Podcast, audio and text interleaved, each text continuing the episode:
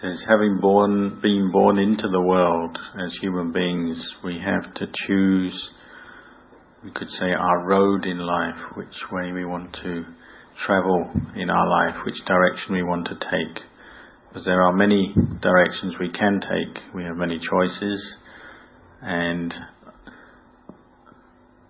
the Buddha described that because of the effects of karma as human beings, we can uh, go to in di- different directions in our lives. We can go, you might say, in a good direction. We can fulfill our potential as human beings and find great happiness as humans. We can even create the causes for um, a heavenly rebirth when we die, reborn in heaven, go in that direction, or even go in the direction for uh, towards nibbana, and the end of suffering. Or we can go in other directions. We can go to a direction you could say goes to a, a level lower than a human being, to uh, uh, states of suffering where the mind is very unhappy, uncomfortable, states similar to what we call uh, existences where people are suffering or beings are suffering, such as animal birth or ghost birth or even hell realm birth. These are different roads or pathways that we choose to take, and the results um, of that decision is karma, and it comes back to us. Um, but as human beings, we probably all really want to experience happiness and the highest happiness. So we should be thinking then, well, how can we achieve that highest happiness? What road should we take? What pathway should we take to achieve real happiness?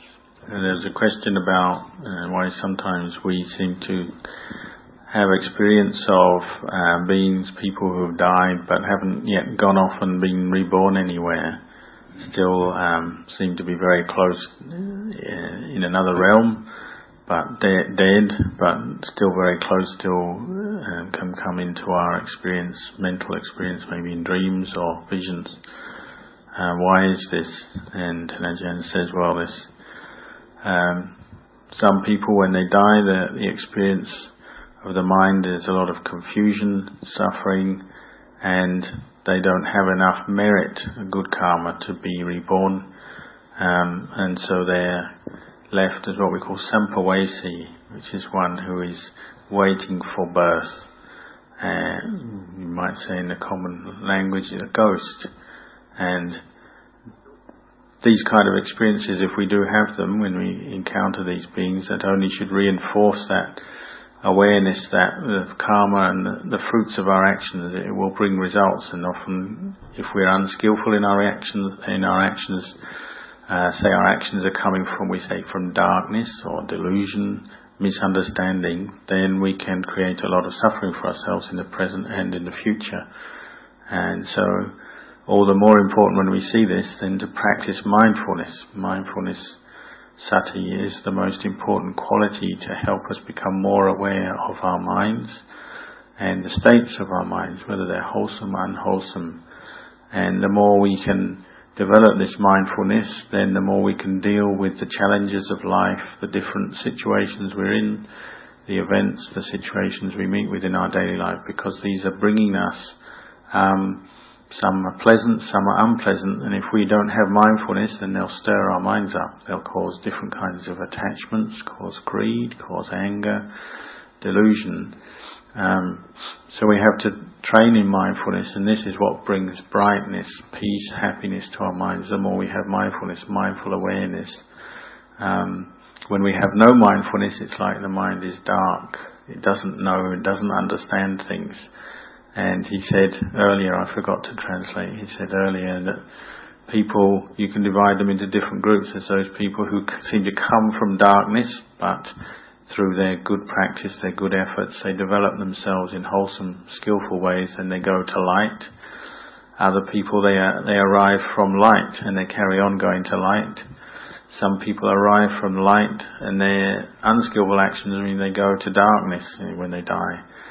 And that's something we have to reflect on again. We're the owners of our karma and what we do in our lives will affect us now in the present and also in the future where we're going to be reborn and the experience in the future.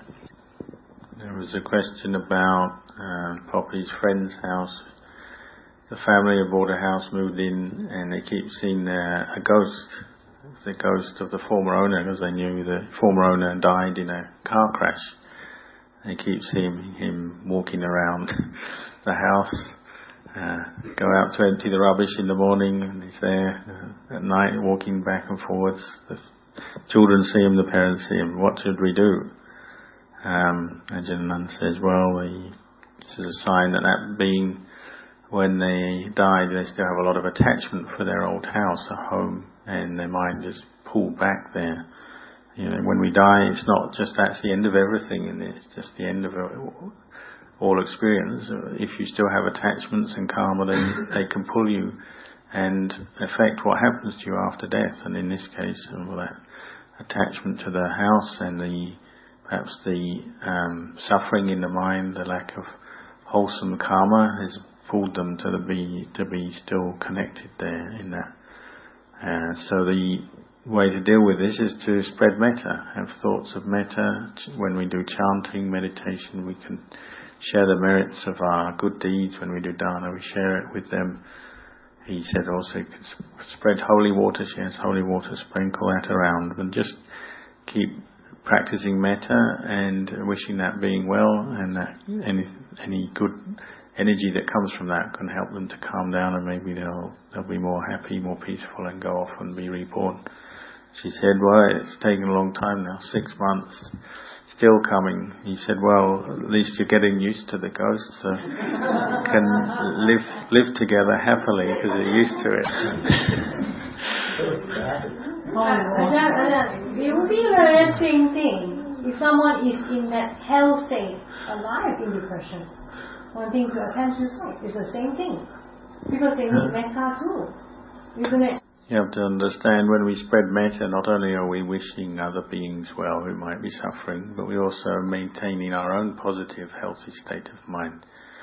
If there's people we live with who are suffering greatly, uh, obviously, we can have metta, wish them well, wish them free from suffering.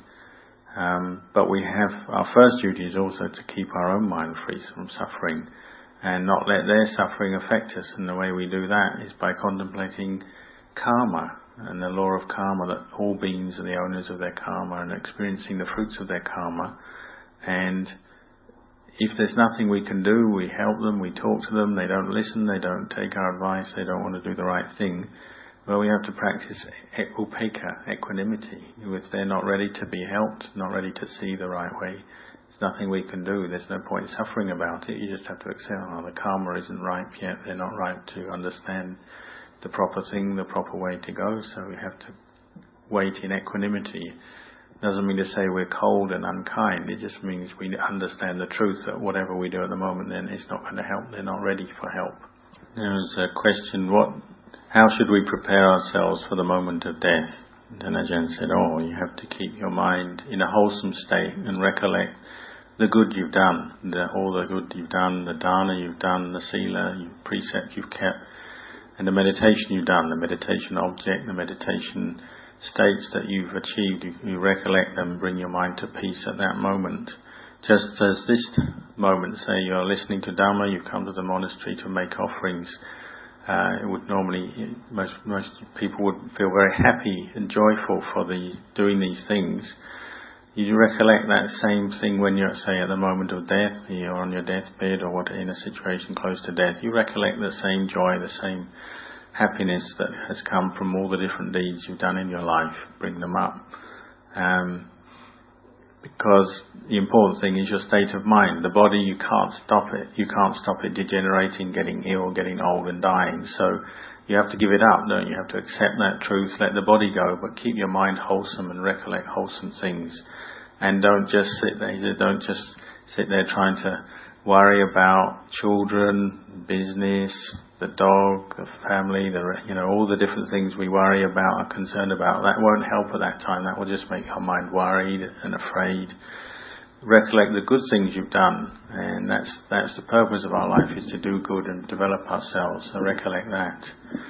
Um, and then Poppy went on to talk about a time when she was 13 years old and she was drowning, caught in a underwater and thought she was definitely finished, going to die, but then she made a wish, said, I want to don't want to die because I haven't really done enough to help my parents yet, repay the debt of bringing me into the world and looking after me. I want to stay alive so I can repay my mother, my father, and really help them and do something good for them. And just as she was thinking like that, somebody dived into the water, into the canal, and actually pulled her out and saved her life. And Ajahn said, yeah, this is correct. You have to really think like this. Life is very uncertain. It's precious. We have a gift that we've been born into the world as a human being, and it's very uncertain. We don't know how long we'll live. So we shouldn't be careless and heedless and not practice. We should make use of our time while we have it to do good. And one of the most important things, we should be looking after our parents. They've looked after us since we were born, bathed us, fed us, and done all kinds of things for us uh, when we were helpless as kids. Um, we, it's our duty as, as good people to look after our parents and try and repay that debt, look after them, particularly in their old age, and develop ourselves in good ways, develop our potential as human beings in dana, in sila, in meditation.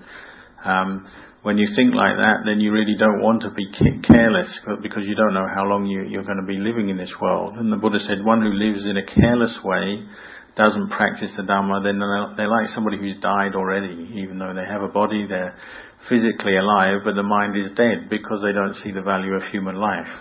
So really you put your effort into your practice um, because you just don't know how long you've got. Does anyone else have any other questions or anything they want to ask about the practice today?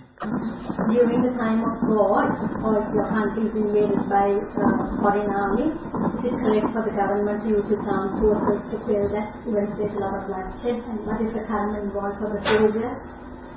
So as if a situation arises where there's a country and it's invaded or attacked by an invading force, an armed force, then the government arranges for the soldiers to go out and protect the country. The important thing for the soldiers is to get their intention clear in their mind, to try and see that their duty is not to go out and kill, their duty is protecting the citizens of that country so that they can carry on living their lives in peace, harmony, practicing the Buddhist teachings, keeping the precepts, developing themselves in good ways. And that's what their aim is, to, for the country to be peaceful and happy and harmonious. And if in performing that duty it means they have to use force because this invading force has weapons and they're attacking they should always keep that in the forefront of their mind that their intention is just to protect the peace and security of that country. It's not to harm, go out to harm or attack others. Um, and at the same time, one would have to accept that if, say, well, there, there are soldiers fighting well, there's going to be some karma made that people have to die, they get injured. But the fruits of karma are going to be different depending on the mind state. And if the, the mind state of the soldiers is that they have that sense of duty to protect the peace, not to go out and cause trouble, harm others, but they're protecting the peace of that country, then it, the fruits of the karma in doing that will be different from someone who is just say out to attack, to kill, to destroy. Uh, one interesting point in that conversation Poppy was just talking about, she's worked very hard now, opened many shops, very tired, so she says she doesn't want to be born again. Ajahn says, well, that's all very well, but just wanting not to be born again isn't enough. You have to create the right causes and conditions not to be born again. Those causes, those conditions are the path, the Buddhist path of sila, samadhi, panya, which with all those path factors that you walk the path, you develop the path to the end of the path, and you reach a state we call the deathless, where you're neither born or die again. But you, you have to do it that way. You have to do the practice, reach that point. Uh, you can't just want not to be born again. It's not good enough. What is the guarantee the guarantee the, the thing that's the guarantee is that our own experience in the Dhamma comes from the practice. If you start practicing, then you uh, internally you start to experience more happiness, more peace, more understanding, and that you know that's your own clear knowledge that mm, the, the practice is worth it. It brings us more happiness, more peace. It's what we call pachatang. It's something one knows internally for oneself. So say just on the level of dana, you're all here today, you've come to offer dana to the monks to listen to the Dhamma like this. That's a sign that you already see the value of it. You wouldn't come if you didn't. You know, you bring somebody here who's never done it before and has no interest. They say, well, why do you do Why do you do this? Why do you bring food to the monks? Why do you sit here listening to the Dhamma? They wouldn't get the point. They wouldn't realize what, what the value is but you've already been doing it. You've done it before, and you do it because you know it. You get something from it. You get some happiness, some joy, some understanding, which helps you, and you can take back and use in your life. On the level of sila, it's the same. You could say, why do people keep sila? Somebody who's never contemplated the value of sila, living in a moral way, that's, it's not necessary. Do what you want. Doesn't matter. There's no consequences. But people who've practiced, they practice the restraint of sila, practice developing themselves in wholesome ways, not harming other people, they know why they do it because they feel good for it. There's a sense of happiness in the heart because you're not, you don't have any guilt or regret that you've been doing things that harm others, harm yourself. So you know from practicing sila, oh, it brings you peace, brings you happiness you practice meditation. Again, someone who's never meditated and doesn't see the value of it, they say, why do you sit down? What's the point of it? Sit with your eyes closed. What do you get from that? It's a waste of time. But someone who's done it, they'll they'll know. Or when you do that, you get more mindfulness, more peace of mind, more understanding. With that understanding, you can let go of some of your attachments. When you let go of attachments, you start to feel good. You feel brighter and happier because you're letting go of attachment, and that's the cause of suffering is attachment. When you cling on to things, you start to suffer, don't you? Because you're not accepting the truth that say things are impermanent, they're unsatisfactory, they're not self. When when you let go of attachment, you start to feel great inner peace, um, inner clarity, happiness. And that's why you do it. The more you meditate, the more you see that and experience that, the more you want to do it. You know, oh, this works. It brings me peace. And if you keep doing that, you keep letting go of your attachments, well, what are you doing? You're letting go of the causes for future birth. Little by little, you get let go of your attachments to the physical world, your body, the physical possessions, the things around you. You even let go of your mental world, your own attachments, your own feelings and thoughts and things. In the end, you're just left with a state of mindfulness and wisdom. And when that's perfected, this is the state of the deathless. This is the point, point of the practice, and that point, that you reach that point, the end of the path, well, there's no more birth, no more death, and it's the complete peace of mind and happiness. And if you've walked the path, you've experienced that, you know for yourself, oh, it works. It's, it's, um, you, you experience for yourself. You don't have any more doubt. You don't have to ask anyone. You don't need any guarantee. Then you know, oh, it, it works. There's a question about what are relics, Buddha relics, and why are they important. And Tan Ajahn was saying the, these Buddha relics that we have left in the world today in many different temples, chedis, um, they're an expression and a, an example of the great and special qualities of the Buddha. Um, the question was also why can they grow in size, actually from smaller to bigger size, and why do they increase in number sometimes? They actually seem to manifest out of thin air. Again, it's the special qualities of the Buddha. It's the barami, the goodness of the Buddha expressing itself. They can come, uh, increase in their numbers. This is something very amazing.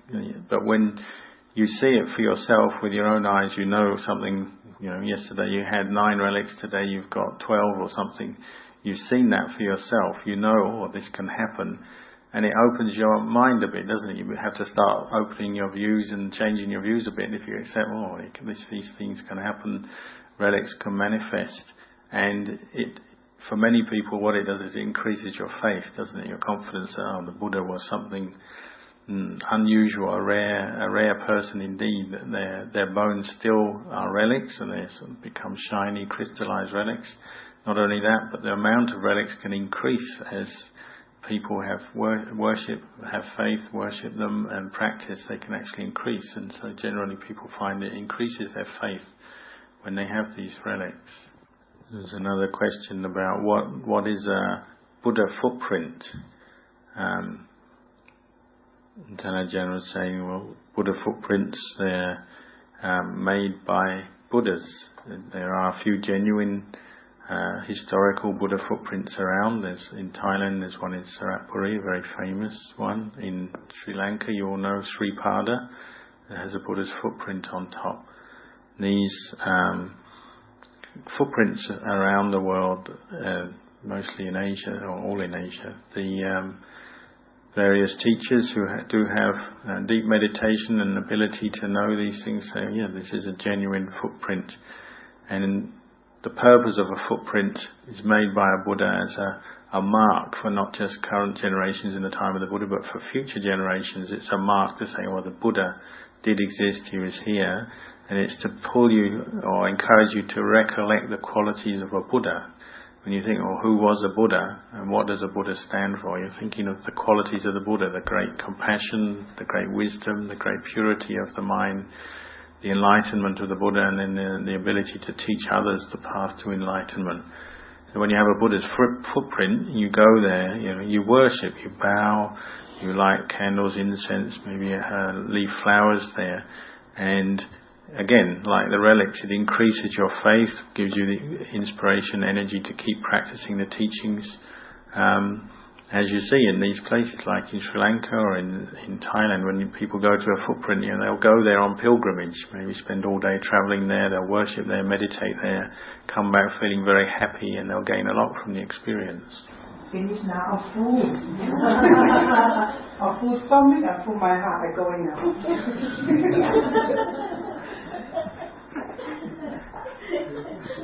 this is, this is the practice, isn't it? You come, you offer offer food, you listen to the Dhamma, and you get this full feeling, full fullness of mind. So this is Pachitang. She knew she had it, so she, she tells you, "I've got this full feeling." So how it has to be. You have to, if it's Pachitang, you, the only way other people will know, you have to tell them. Uh, we have a ceremony to install Buddha relics, which we now have hundreds of been offered from many different teachers and temples, and we've gathered them all here, and we'll put them in the head, inside the head of our Buddha statue in up in the hall. The, the head has a big hollow space made for that. So we'll invite Tan Ajahn because he's visiting us. It's his last day. He'll just do that ceremony for us. One day have feeling that you have achieved something, is enough, or can is there to it that when there is pain and suffering uh, is there anything more to that is this feeling of fullness is you could say inner peace inner happiness and there's different levels of it. Uh, as one practices more, one does more dana, more keeps the precepts, does more meditation, listens to the Dhamma, gains more understanding, then this inner peace, inner happiness will grow. But until one's insight is firm and one can let go of all one's attachments, uh, when one lets go of all attachment, then this feeling of fullness, you could say, reaches perfection or completion. But until that point, it's always a, it's it's still a bit uncertain, and it's still a condition of mind that can arise, pass away. So we get, you know, sometimes we practice and we get a lot of joy, but then it can slip back and we can get caught into suffering again. But when one's practiced to the point where one's established in the practice, one's practice of morality, dana, morality, one's meditation, one's mindfulness, and one's wisdom is established in the mind, then one reaches a point where one's insight into the nature of existence is very clear. One's no longer caught into delusions about anything. One has very strong mindful awareness, and then there's one, no more attachments, then that sense of fullness and peace that one's developed will be sustained permanently. It won't degenerate, and this is, you know, the aim of the practice. I think in a place like this, you're going to achieve nirvana much faster than in real life because for a man, you look at the house, the garden, the house, the wife, the children, and the dog. It's attachment. Mm. He says if you're in a big boat, it'll travel slowly because it has to contain many things.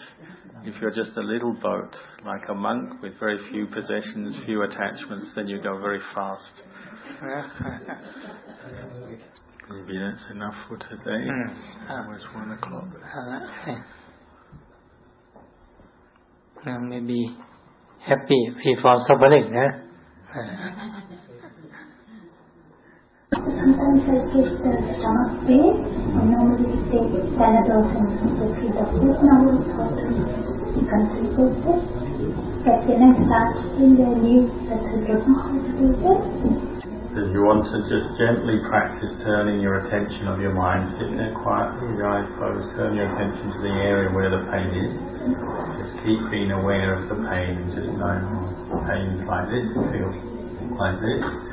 If you want to use the word Buddho, that's the one they use in Thailand. It could be Buddha, Dhamma, Sangha or Buddho.